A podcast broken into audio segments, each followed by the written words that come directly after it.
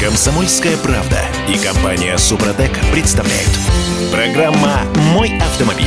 Расслабились, да? Да, еще как расслабились. Новогоднее настроение, да, все дела, да. Угу. Нефиг расслабляться. Не время, абсолютно, потому что... Большой брат следит. Помощник Москвы направляется в российские регионы. Помните такая приблуда, с помощью которой москвичи, недовольные автомобилистами, могли пожаловаться в госавтоинспекцию, и, соответственно, автомобилистам выписывали штрафы. Они уже больше 5 лет жалуются, я имею в виду, москвичи, через этот помощник. По-моему, если я ничего не путаю. Давно запустили-то. Короче, все, приговаривают... Значит, этот помощник Москвы расползается по всей стране. Я Дмитрий Делинский. Я Кирилл Манжула. И, извините, что мы в новогоднее настроение вмешиваемся, врываемся с такими новостями. Олег Осипов у нас на связи. Олег, приветствуем. Привет всем. С Новым годом еще раз. Пробуксовка дня. Ну, значит, Тём, «Коммерсант» пишет, что 16 регионов планируют использовать московское приложение «Помощник Москвы», с помощью которого бдительные граждане смогут самостоятельно фиксировать ряд нарушений, связанных с дорожным движением и стоянкой автомобилей. И в связи с этим у меня вопрос. Какого черта? Я не понял. А что тебя смущает? Верховный суд запретил использовать нестационарные всякие приблуды. Вот как бы штрафовать могут только автоматические камеры, сертифицированные ГИБДД. Так, подожди, а каким образом тогда помощник Москвы работает в Москве, начиная с какого там, не помню, года, когда он там был запущен. А это разводка на лоха. То есть, поясни. Олег.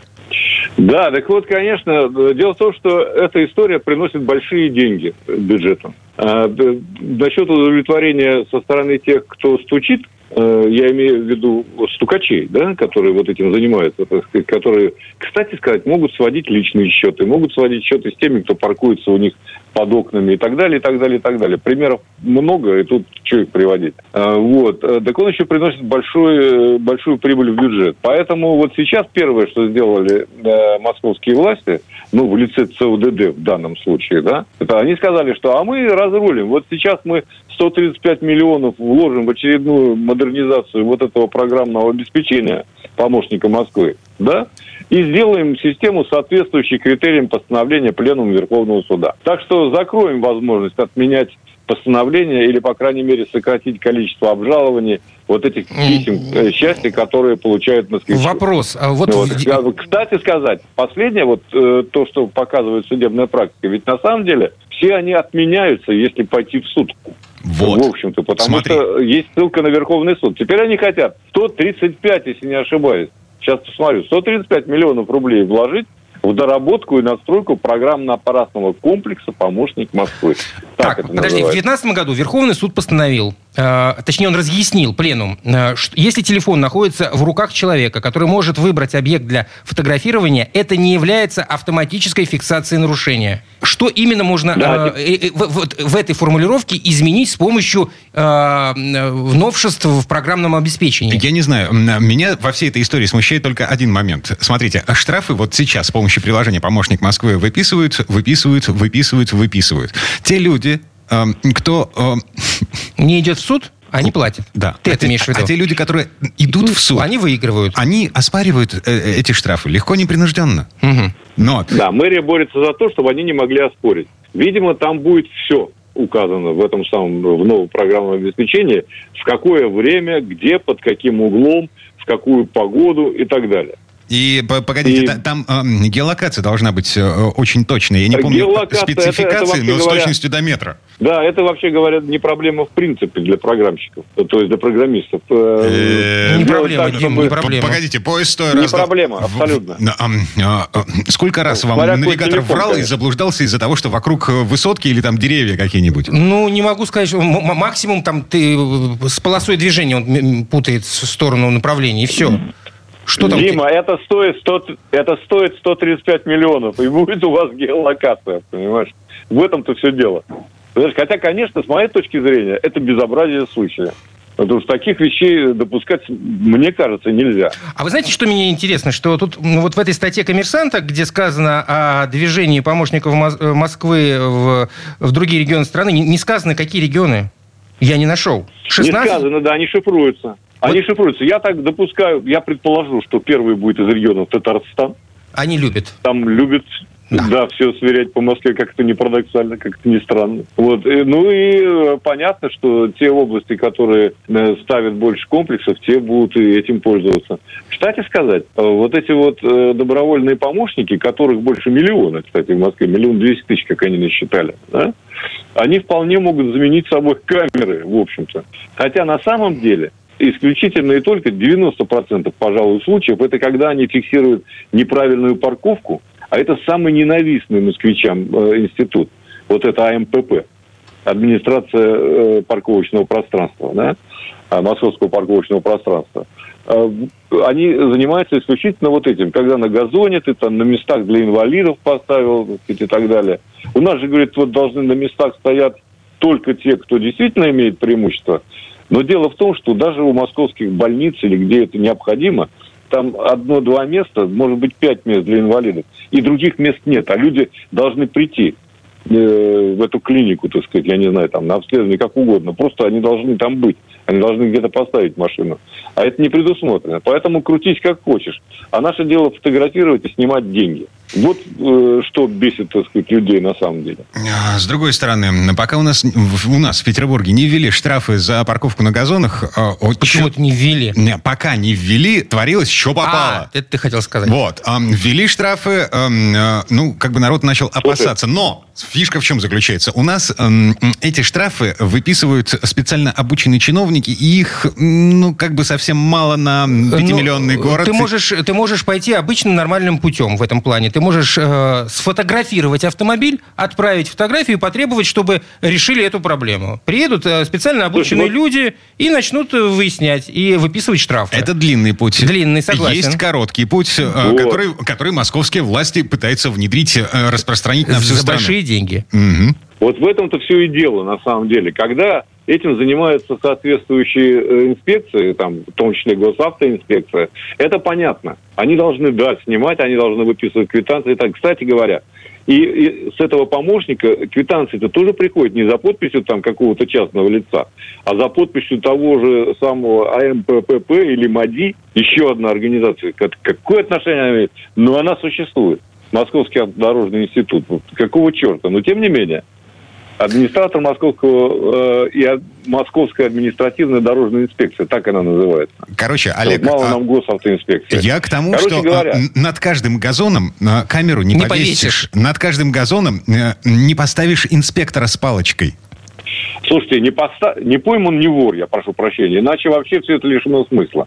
И я очень надеюсь, что люди, во всяком случае, в Москве и в Питере, да и в других городах поймут, что это, конечно, не дело. На газонах парковаться нельзя, да. Как нельзя ездить выпившим за рулем, я не знаю, там, нарушать ПДД и так далее. Но за этим следить должно ГИБДД, оно специально для этого создано.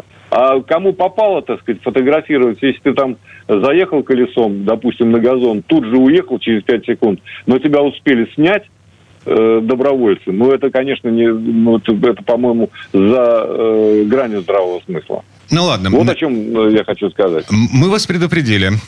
Есть деньги, есть политическая воля, есть желание московских властей. Есть некие 16 регионов. Пока неизвестно, что это за регионы. Кстати, я тут вспомнил... А еще можно позволить одну ремарку маленькую? Помните, было такое движение «Стоп-хам» в Москве, да? Да. Так оно не только в Москве было.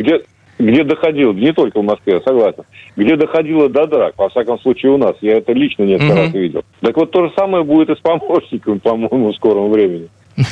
Ну, тут тяжелее зафиксировать, человек просто так мимоходом щелк это и пошел дальше. Слушай, вот я честно скажу, я не успел припарковаться, немедленно идет человек с планшетом или с телефоном фотографировать. Я плачу, я на нормальное место, но я должен набрать, естественно, парковки России, теперь это называется, и застолбить место и начать отсчет. Уже стоит с телефоном снимать. Откуда они берутся? Черт его знает, в любую погоду причем. Я не понимаю, о чем речь, потому что если ты паркуешься... Речь о том, что... Так а чего тебе бояться, если ты паркуешься правильно в этой ситуации? Стоит и стоит тебе, пусть стоит. Нет, все правильно. Но дело в том, что его вижу я, который паркуется правильно, и его видит тот, кто заехал колесом не туда. И как он с ним будет разбираться, это одному богу известно. А тут, кстати, а люди, которые это делают, они имеют какую-то мотивацию вообще? А, в Москве есть профит. Конечно, они получают билеты в театр, например. Они получают баллы, они получают карту для проезда в метро на льготных условиях. Там много чего. Ну чего, студенту делать нечего. Пошел, заработал билет в театр. Кстати сказать, судятся-то, как правило, с этими штрафами не столько... частные граждане, сколько юридические лица. А, потому что 300 тысяч рублей на минуточку на кону стоит. Это да, штраф за парковку служебной машины на газоне. Угу. Да, совершенно верно. Там есть за что судиться. Так, надеюсь, это, конечно, неизвестно, что это распространится по России, как это уже не раз бывало, но... Может быть, хотя бы какие-то регионы останутся неохваченными этим безобразием. Еще один маленький штрих. В 2022 году на дорогах Москвы стало в среднем на 5% меньше автомобилей, чем было годом ранее. Это результат политики московских властей. Цифры назвал начальник транспортного цеха столичного правительства Максим Лексутов. Я не знаю, как к этому относиться, но так или иначе, смотрите, люди, московские власти делают все для того, чтобы вытеснить нас с вами из-за руля. И этот опыт распространяется на всю страну. Где-то плотнее, да, где-то менее плотно. Лозунг можно хороший придумать. Да мы захотим, у нас водителей вообще не будет. Это Олег Осипов. Спасибо, Олег. С Новым годом. С Новым годом. Я думаю, что мы все-таки останемся. С Новым годом. Мы не просто останемся, мы вернемся буквально через пару минут. В следующей части программы к нам присоединится Юрий Сидоренко, автомеханик, ведущий программы «Утилизатор» на телеканале ЧЕ. И поговорим о том, можно ли садиться за руль после безалкогольного пива. И вина. Да. «Комсомольская правда» и компания «Супротек» представляют. Программа «Мой автомобиль». Слушайте, а какая елка у вас стоит? У меня искусственная, у тебя? Вот в этом году я не успел. Вот я не успел поехать в лес с топором, я не успел. В связи с этим мне пришлось покупать искусственную. Бедолага, бедняга. Теперь каждый год будешь ставить искусственную. Я страдаю в связи с этим. Наверное, ее отдам кому-нибудь из друзей, знакомых, родственников, для того, чтобы, каждый Новый год это все-таки приключение для ребенка. Съездить в лес, выбрать елку, срубить ее легально, с порубочным билетом, со всеми делами. А то так мы докатимся до, я не знаю, резиновых женщин и безалкогольного пива. А еще есть безалкогольное вино, представляешь? Жесть какая. Это Кирилл Манжула. Это Дим Делинский. И Юрий Сидоренко, автомеханик, ведущий программу «Утилизатор» на телеканале ЧЕ. Юр, доброе утро. Доброе. Доброе утро. А это вообще законно? Так, а вот этих резиновых женщин, безалкогольное вино и пиво мы не зря помянули, потому что на разгар праздников и кто-то из нас будет садиться за руль. Кто-то из нас будет не пить. А для того, чтобы не отставать от компании, нужно что-то наливать.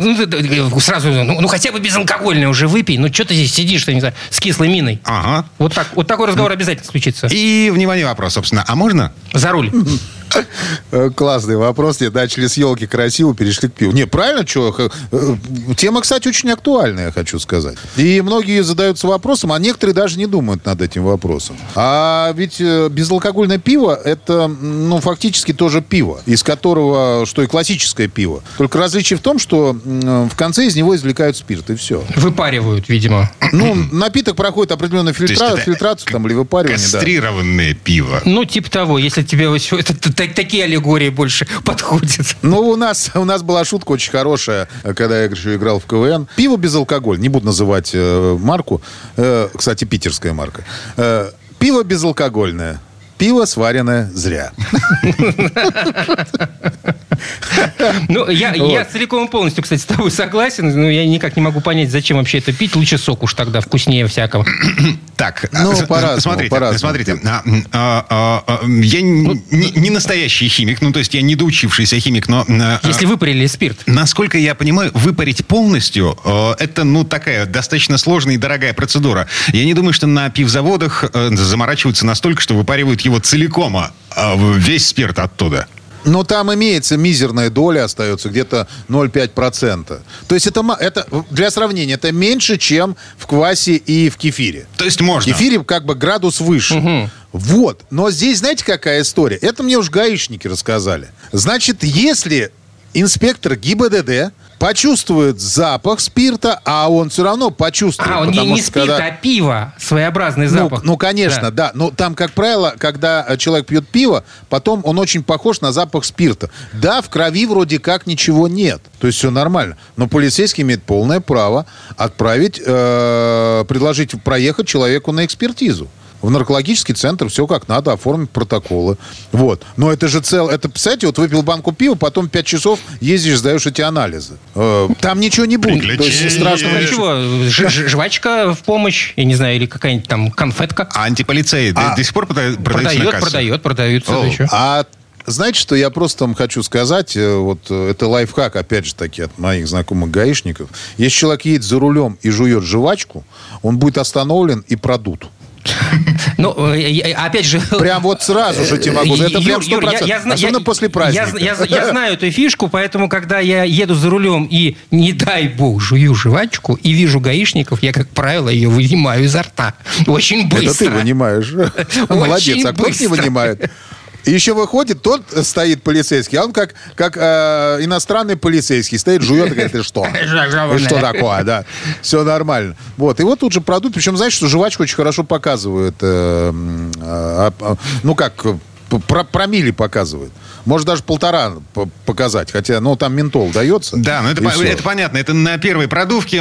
К тому моменту, когда тебя довезут до медицинской этой самой...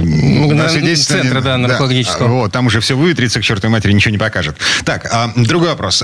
Может... Так, нет, подожди, я же не договорил. Да, то, что, самое страшное, то, что человек поедет в наркологический центр, это все время, да? А если он отказывается, то это автоматически лишение прав, фактически. Ну да, и штраф мы помним.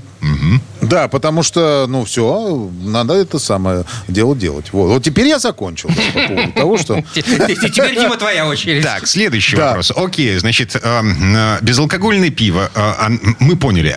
Пахнет, оно пахнет. Да, но на экспертизе оно не покажет. Просто потерянное время, жаль. Водить машину, садиться за руль после скольки безалкогольного пива уже чревато? Слушай, ну после одной бутылки, в принципе, можно где-то через часок спокойно ехать. Даже просто пойти 15 минут подышать на воздухе, фактически уже можно будет ехать. Вот 3-4 бутылки пенного напитка вот этого безалкогольного употребил. Я смотрел статистику, очень запомнил хорошо, потому что мы граммы водки, вина всегда хорошо запоминаем. Значит, 3-4 бутылки безалкогольного пива, это где-то 50 грамм водки, либо 200 грамм вина, либо 0,5 литра классического пива. Серьезно? Вау. Вот такая вот история. То есть, если 3-4 баночки засадил, ребят, ну тогда хотя бы, надо подождать. 3-4 банки — это почти 2 литра. Ну да. Ну, то есть, как бы от 1,5 до 2 литров. А что, мы не мужики? Ну да. Ну нормально. Так ты понимаешь, что это не настоящее пиво? Но при этом 50 грамм-то уже получается. А 50 грамм это можно уже и надуть нормально. Ну да. Между прочим. И, кстати, знаешь, какая еще история может быть?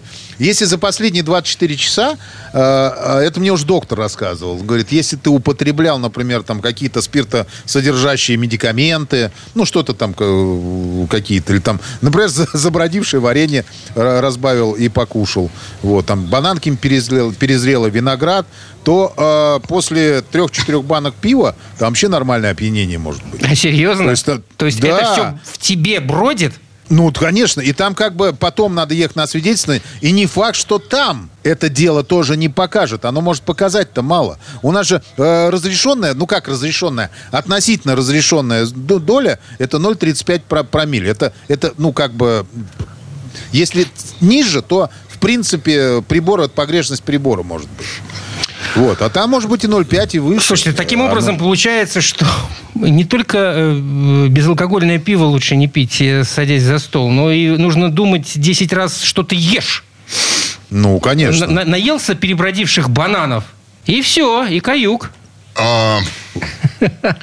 Так. Виноградиком это заел? Нет, но мы к чему сказали, что сейчас, в принципе, в праздники, когда мы едем к кому-то в гости, ребят, самая лучшая штука — это что? Либо ехать на такси, это вообще... вот я всем говорю, тем, кто попался там... Мне сейчас просто многие звонят, говорят, Юр, что делать? Так и так, там меня остановили, можешь решить вопрос. Я не могу решить вопрос. Я такие вопросы даже решать не буду. Какого хрена ты сел, выпивши за руль? Все, здесь вопрос закрыт. Вот. И я говорю, такси. Берете такси, штраф громадный за то, что человек едет выпивший. Плюс еще лишение прав. Нафиг это надо? Можно 2 года на такси ездить спокойно. Угу. Ничего страшного вообще не будет. Только не каршеринг. Потому что, смотрите, каршеринг будет останавливаться. Вот практически все праздники будет останавливаться четко, постоянно и всегда. Потому что там обычно едут те, кто на своей машине не поехал, а потом почему-то захотелось ему поехать. Слушай, ну а я обычно вот туда еду на каршеринге, обратно вызываю такси. Ну, да вот, все так делают уже давно, да, это нормальная история. Если ты собрался праздновать что-то, то туда можно на каршеринге, обратно уже вызвал. Это дешевле и безопаснее. И ты не, человек не станет преступником. Это очень важный момент. Я уже всех приучил у себя в автосервисе. Человек приехал, если он выпил, ключи положил и пошел пешком. Все. Так, это нормальная история. На всякий случай, значит, госавтоинспекция, ну, по традиции уже, они целый год уже, значит, объявляют перед каждыми выходными о том, что они будут проводить рейды. Можно, кстати, зайти на сайт в вашем городе в госавтоинспекции и посмотреть, когда эти рейды проходят. Они публикуют информацию. Вот. А абсолютно открытая информация. Вас официально предупреждает. Ребят, ну, поимейте совесть. Да, ну, будьте бдительны. Вот. Это, во-первых, ну, что значит будьте предусмотрительны. Ну, хорошо. Вот. И не нарушайте ничего, да. Целее будете, в конце концов. То есть, если даже вы не попались под сплошную проверку, когда останавливают на дороге всех и проверяют всех, вот, а такое сплошь и рядом происходит по городам и весям нашей страны, вот, даже если вы не попались под сплошную проверку, извините, а кто те несколько десятков тысяч человек, которые каждый год совершают аварии, будучи пьяными за рулем? Угу. Кто убивает 1500 человек, будучи пьяным за рулем в год? Вот эти вот люди как раз, которые решили поехать, что им обязательно необходимо поехать на своей машине. Кстати, вот. В общем, по поводу безалкогольных, тут еще интересно, что, собственно, с безалкогольным вином тоже надо посмотреть. С пивом-то более или менее понятно. Ну, безалкогольное вино, оно то же самое дает. Запах первым делом это дастся, потому что человек не будет пьяным, у него потом в крови ничего не покажется. Опять же таки, если он не принимал за день до этого или за два, ну, алкоголь. То есть, если, например, в ночь с 31 на 1 человек принял, потом 1 числа никуда не поехал, 2 числа никуда не поехал, а потом поехал, выпив 3-4 банки безалкогольного пива, если он будет остановлен, то там и покажут, что и в крови есть. Потому что, ну, не у всех перерабатывается с такой скоростью, как оно должно перерабатываться. Метаболизм у всех разный. Угу. Конечно. Конечно. Окей, значит, переговариваем. Безалкогольное пиво, как и безалкогольное вино, не такое уж безобидное, как может показаться из названия. Но вот, одна банка – это не страшно. Вот, 2 банки, ну так. 3 уже все, это критично. Угу. И что? На этой мысли мы попрощаемся с Юрой Сидоренко, автомеханик, ведущий программы «Утилизатор» на телеканале ЧЕ. И нетрезвенник, замечу, был у нас на связи. Всех с Новым годом! Юр, спасибо. Да-да, всем спасибо. С Новым годом. Хорошего настроения, все праздники. Ну, а мы вернемся буквально через пару минут. В следующей четверти часа у нас Федор Буцко. Поговорим об ОСАГО. Это все еще защита от неприятностей на дороге или уже Филькина грамота? «Комсомольская правда» и компания «Супротек» представляют. Программа «Мой автомобиль». 292 тысячи рублей в год. Это абонентская плата за право ездить по дорогам в России. Это после долгих подсчетов Дима выяснил, что, в общем-то, куда выгоднее даже самую дорогую страховку ОСАГО купить, чем каждый день платить штраф, который, видимо, скоро придется каждый день платить. Если наши власти прикрутят. Все-таки найдут специальные шурупы для того, чтобы прикрутить базу данных Российского союза автостраховщиков к автоматическим камерам. Ну, они, как я понимаю, нашли эти самые шурупы. А это Кирилл Манжула. Это Дим Делинский. И Федор Буцко у нас на связи. Федь, доброе утро. Доброе утро. Дорожные истории.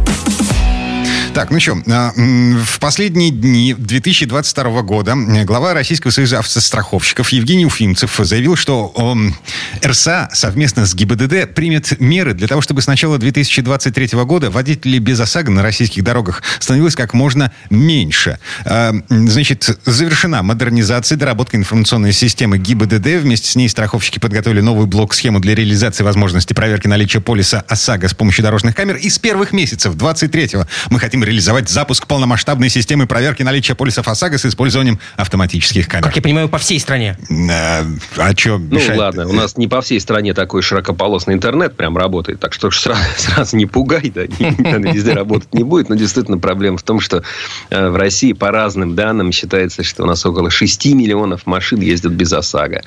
Внимание, эта цифра, она как бы не типа из года в год вот примерно такая. И, конечно, это всех беспокоит, и там начинаются разные заходы, и подсчеты, то, допустим, пугают, значит, тем, что вот, мол, штрафы будут у нас такая вот... Добьемся мы неотвратимости покупки полиса, да, это конечно. С другой стороны, к совести взывают, говорят, что вот, мол, каждый порядочный человек, который покупает полис ОСАГО, он там по 700 или 800 рублей сверху доплачивает за тех, которые вот уклонисты, да, и так далее. Не понимаю. А почему они... Какая связь? О, Господи. Сейчас будет долго. Я не хочу выступать от имени РСА. С одной стороны, я абсолютно уверен в том, что полис ОСАГО покупать нужно. И вы меня простите, с одной стороны, это кажется такой абсолютной банальностью, но я раз за разом встречаю людей, которые мне говорят, а зачем я буду покупать полис ОСАГО, вот попаду в аварию, мне ж по нему ничего не выплатит. И он прав. Мне хочется кричать и прыгать. Последний раз мне это сказал человек, который говорит, ну, я уже там почти 20 лет за рулем, я и так все знаю.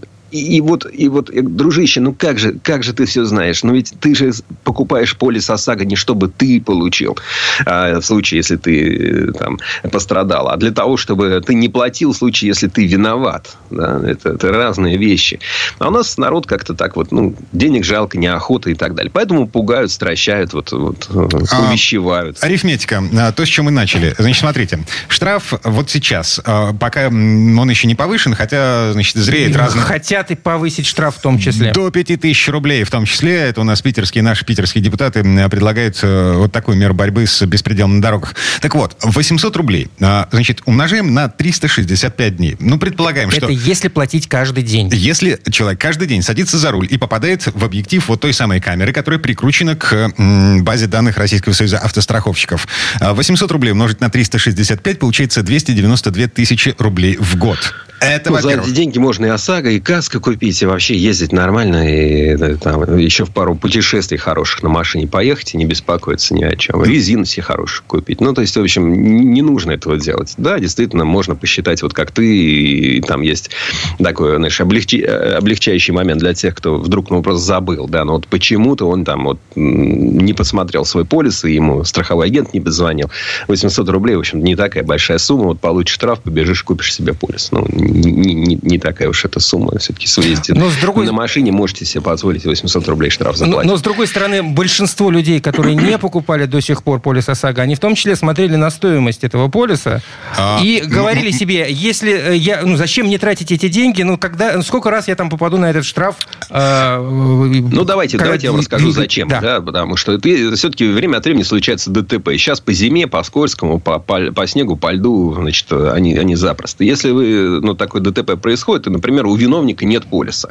Ну, во-первых, оформлять такую аварию можно только с участием ГИБДД. Никакой Европротокол уже там точно не работает. Ну, вам могут в полиции сказать, зафиксируйте, приезжайте на пост, но это вообще-то нежелательный вариант, потому что лучше настоять, чтобы приехали. Потому что потом виновник, например, запросто может начать отпираться от вины, он уже и полис не покупает. Ну, зачем ему-то платить за то, что он вам машину разбил?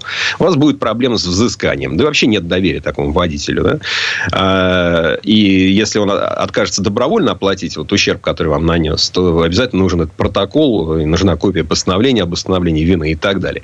И более того, вот если ДТП случилось, вообще рекомендуется проверять полис виновника на месте. Ну, свой, кстати, тоже можно проверить. Но в любом случае проверить полис виновника, потому что может быть украденный бланк. Или полис, вот, бывают полисы из числа утраченных, это называется. Что это значит? Значит, что работал страховой агент. Тут работал, надоел ему, уволился, а бланки с собой забрал. И эти бланки где-то там дальше распродал. С виду они нормальные, ну, все хорошо, не подделка, да, но сил они не имеют. Поэтому нужно вот по номеру полиса зайти на сайт РСА и там этот полис проверить. Проверить срок действия, кто допущен, какая машина. В принципе, там есть два варианта проверки. Можно отсканировать QR-код на полисе, и ссылка тогда вас направит на скачивание приложения ДТП Европротокол. Лучше его заранее скачать, потому что пока вы его скачаете, пока вы в него войдете, а там вход через госуслуги, оно еще глючит, это приложение. То есть у меня вот оно через раз работает или не работает. В общем, не раз помяните добрым словом разработчиков, прежде чем добьетесь результата. Это в случае попадания в ДТП. А как же классические суеверия водительские, что типа, значит, в машине рядом с ней об авариях не говорить и даже не думать в связи с тем, что если ты даже подумаешь про аварию, ты обязательно в нее попадешь. Ага, думать, постучать, увидел кошку, развернись, езжай в другую сторону. Нет, давай вот без этого можно? Можно без этого? Я не знаю, 21 век. только в разгаре уже, хорош. Вот. Можно проверить полис, кстати, еще через сайт РСА. Это вот тот самый Российский союз автостраховщиков. Там адрес довольно сложный этой ссылки. В общем, через поисковик найдете. Можно в закладке прям добавить, если все-таки суеверие позволяет. И там есть все сведения о статусе бланков полисов ОСАГО. Потому что если за рулем, например, если полис есть, но, например, за рулем сидит недопущенный к управлению, тогда страховая должна выплачивать. Она там сама потом будет взыскивать с виновника. Но в любом случае тоже такие истории лучше оформлять там с полицией, например. Ну, не без официального протокола, не европротокола. Вот. Поэтому, если вы оказались, значит, участником аварии, где у кого-то нет полиса, то в любом случае это ГИБДД. Если вы потерпевший, там... Да, и, кстати, полис ОСАГО, конечно, не все вопросы решает. Понятно, что есть, например, стандартный лимит выплат. Если вы, допустим, оформили там, через приложение ДТП Европротокол там, с фотофиксацией или там, с полицией, то это, соответственно, там, до 400 тысяч рублей. Если нет разногласий, все согласны. Если там стандартный лимит выплат, то вообще, если есть разногласия, то он там 100 тысяч рублей и так далее. Если... Дальше еще есть вопрос, когда, знаешь, потерпевший, допустим, получил от страховой компании там, 50 тысяч рублей, а за ремонт отдал 100. Вот, тоже вот это один из вопросов, почему люди говорят, вот ОСАГО недоплачивать, не хочу ОСАГО. Да? Ну, тем не менее, все-таки ОСАГО что-то платит. Дальше станет вопрос, с кого требовать эту разницу?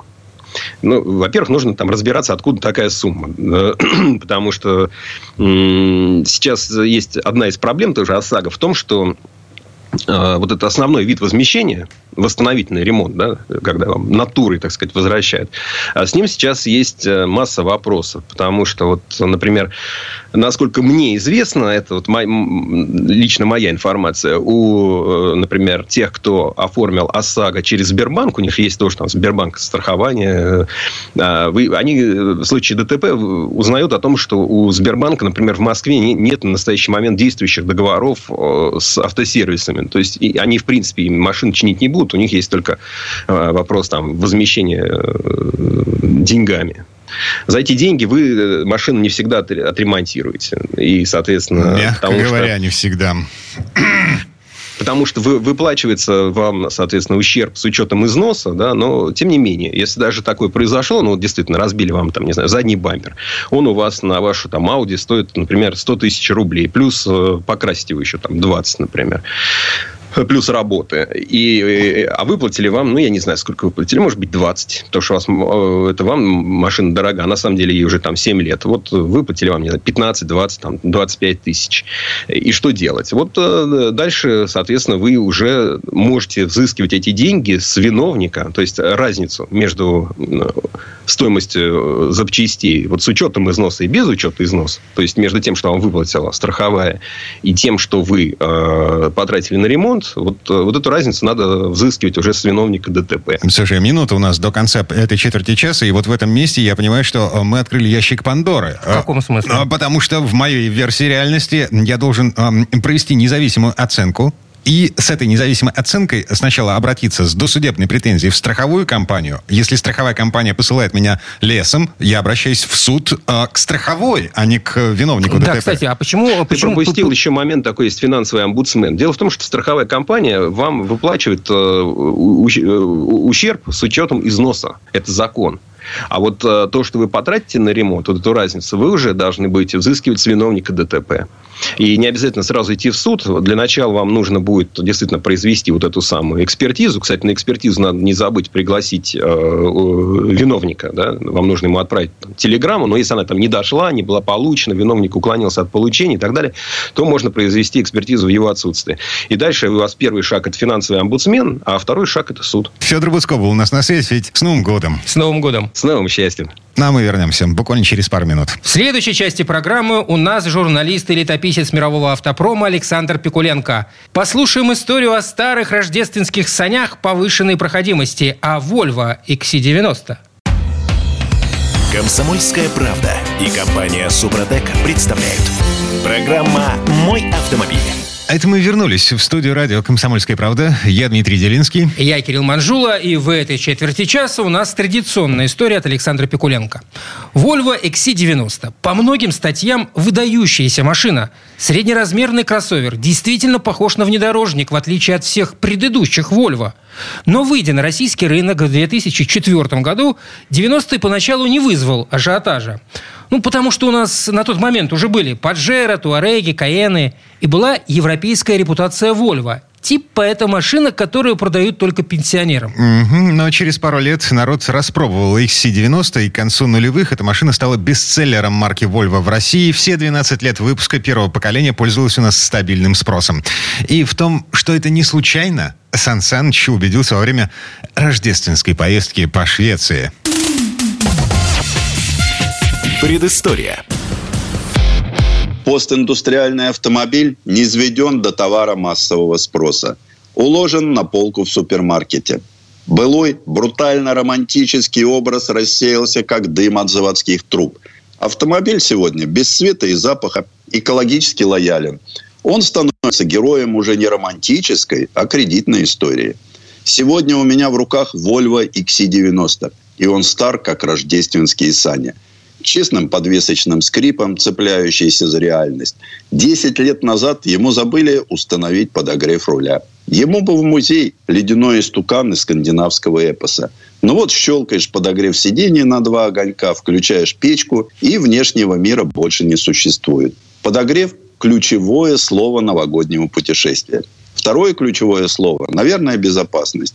Сани не сани, а встретиться на шведских дорогах в сочельник со самоделищными, а не сказочными оленями весьма вероятно. На этот счет в инструкции по эксплуатации XC90 целых 20 страниц отведено описанию всевозможных устройств, призванных смягчить последствия дорожной коллизии. Надежнее можно чувствовать себя разве что в любимом кресле у камина. Отправляюсь из Гётеборга. Всюду в окнах елочки, огонечки. На гигантском Эльфсборгском мосту, под который заходят в гавань океанские лайнеры, выстроилась длиннющая пробка к супермаркетам. И все же этот праздник при всей его иллюзорности трудно измерить критериями постиндустриализма.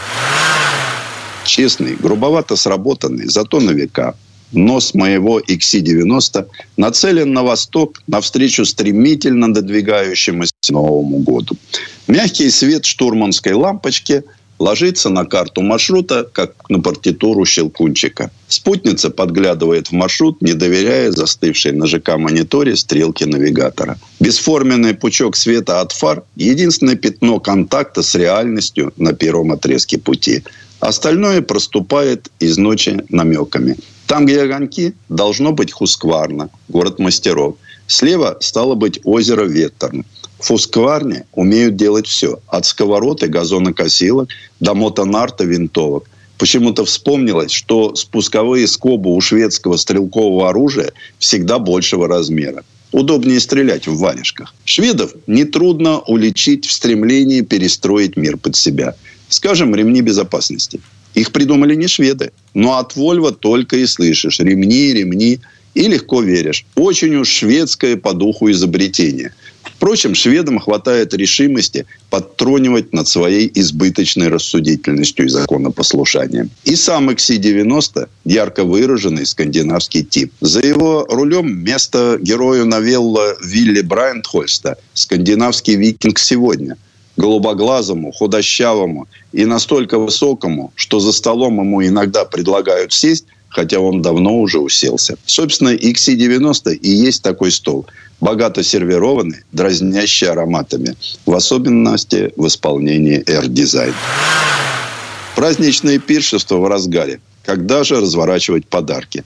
Собственно, каждый день за рулем XC90 и стал таким подарком. Первый выдался странный. С тынущими пальцами фотографирую машину на фоне замка Ватстёна над пустующей стоянки туристических автобусов. Согласен, не совсем на стоянке, а в проезде. Ветер пробирает до костей. Встал, где встал. Откуда ни возьмись, подержанный «Опель».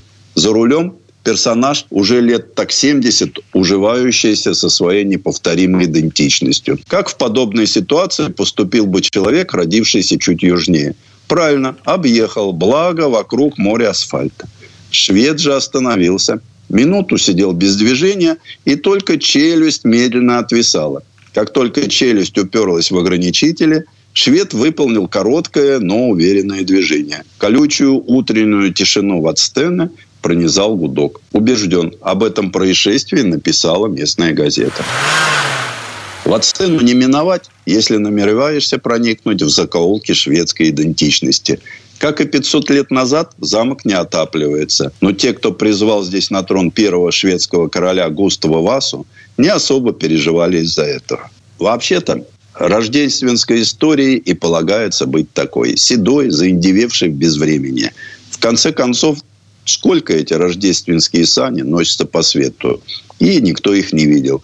Под рукой же все зримо и ощутимо. Руль, газ, тормоз, печка. Это неправильно испытывать предубеждение к старому автомобилю. Он не заслужил.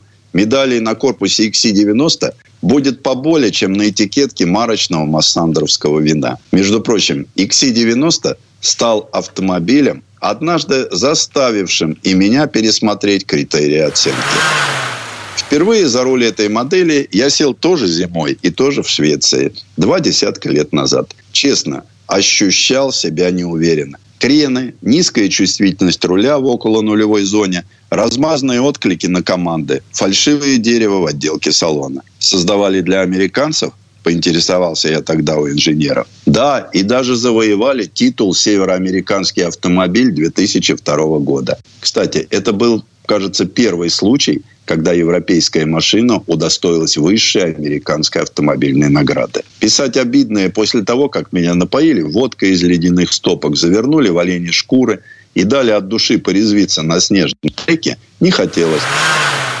Оперся на неубиваемый аргумент – скандинавскую основательность, свойственную всем изделиям марки.